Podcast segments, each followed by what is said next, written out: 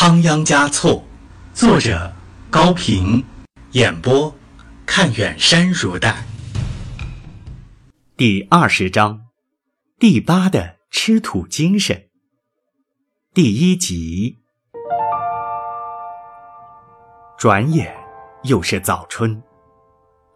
布达拉宫后的龙王堂园林里，比去年又多了一层新绿。仓央嘉措的那一把旁门的钥匙是没有人敢没收的，土登的权利已经是公开名存实亡了。只有老黄狗一如既往地怀着对于六世达赖的爱，一如既往地卧在那里。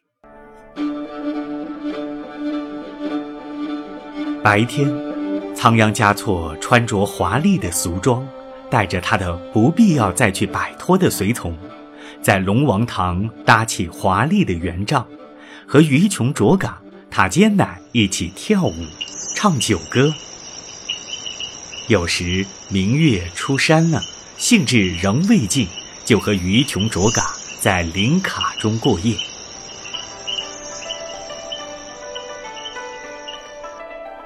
夜间。他单独去酒店的时候是不声张的，只有塔尖乃一人在必要时迎送他。土登也只好睁一只眼闭一只眼，怀着敌意，也怀着为第八立新功的迫切心情，等待着第八的命令。第八桑杰嘉措已经得到了准确的情报，为六世达赖牵线找女人的。是塔尖乃，为六世达赖配置房门钥匙的也是塔尖乃。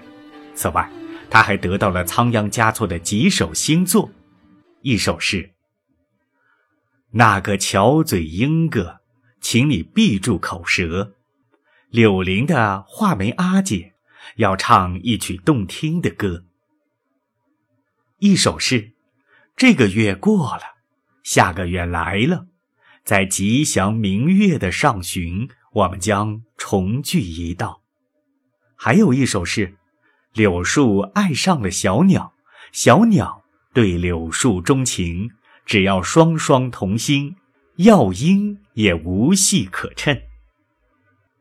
第八抚着抄来的诗稿，又慨叹了许久。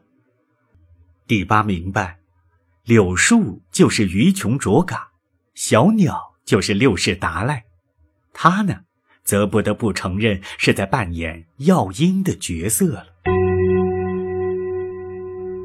启明星亮了，又一个黑夜将近，塔尖乃伴送仓央嘉措回宫，见他进了旁门，才放心的转身，顺着坡道往回走。布达拉宫后面的坡道不像前面的大路那样没有巨大条石砌成的台阶，也没有回头线，它有些像通往叙楼的马道。而由于北面是护墙，南面是宫墙，则又像是甬道。只要体力好，上去下来都是很快的。塔尖乃忽然想到，妻子仓木觉这几天随时有生孩子的可能。为了在关键时刻能尽到做丈夫的义务，也为了及时享受到做父亲的愉快，他加快了脚步，连蹦带跳地向山下奔去。突然，从宫墙脚下的排水洞口，嗖地窜出一道黑影。他艰难一时间看不清是人是鬼，似乎那黑影的面部还带有一张唱戏用的假面具。待他去抽腰刀时，那黑影已经贴近到他的身边。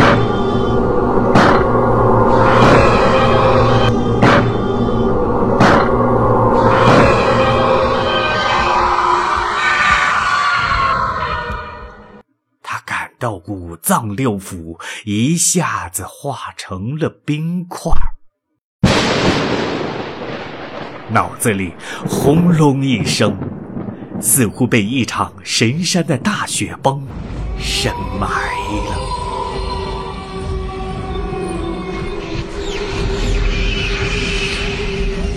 他隐约的听到自己大喊了一声，紧接着，一切都归于永恒的寂静。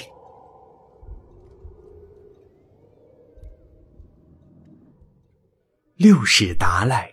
刚刚锁好旁门，向寝宫走去，突然听到一声尖利的惨叫从坡道方向传来，他不禁停下脚步，侧耳细听，却什么声响也没有了。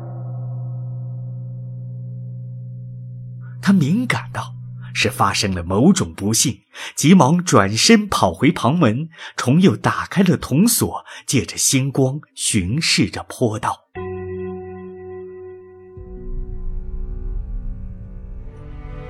塔尖呐，像卧佛般的躺在地上，鲜血顺着坡道向下流淌。仓央嘉措见他十分喜爱的知心朋友竟然成了这个样子，真是悲痛欲绝。他扑倒在塔尖奶的身边，捧起那热乎乎的头。塔尖奶。那一双不闭的眼睛闪着强光。十多年来，从门隅到拉萨，从田野到土屋，从肉店到酒店，从林卡到佛宫，他一直这样闪着，闪着，多么热情，多么诚恳，多么爽朗的眼睛呢！它比佛前的酥油灯明亮百倍，它是雨后的阳光，黑夜的星光，十五的月光是专为照耀他仓央嘉措生活的天空而出现的，如今居然要永远的熄灭了，在深深的友谊的大海上沉没了，只剩下一片。黑色的波涛，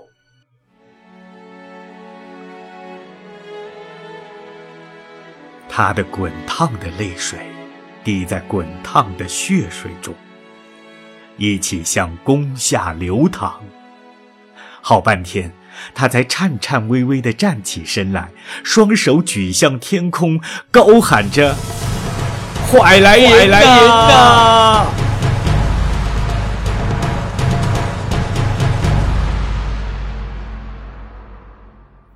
过了一会儿，土登揉着惺忪的睡眼，首先走来，仔细看了看尸体，大惊失色地说：“这不是塔尖乃先生吗？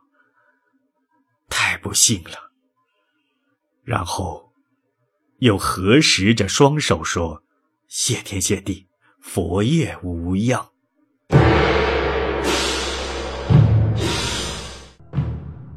天渐渐亮了。喇嘛们也渐渐赶到了现场，人们低声议论着，但是谁也提供不出凶手的线索。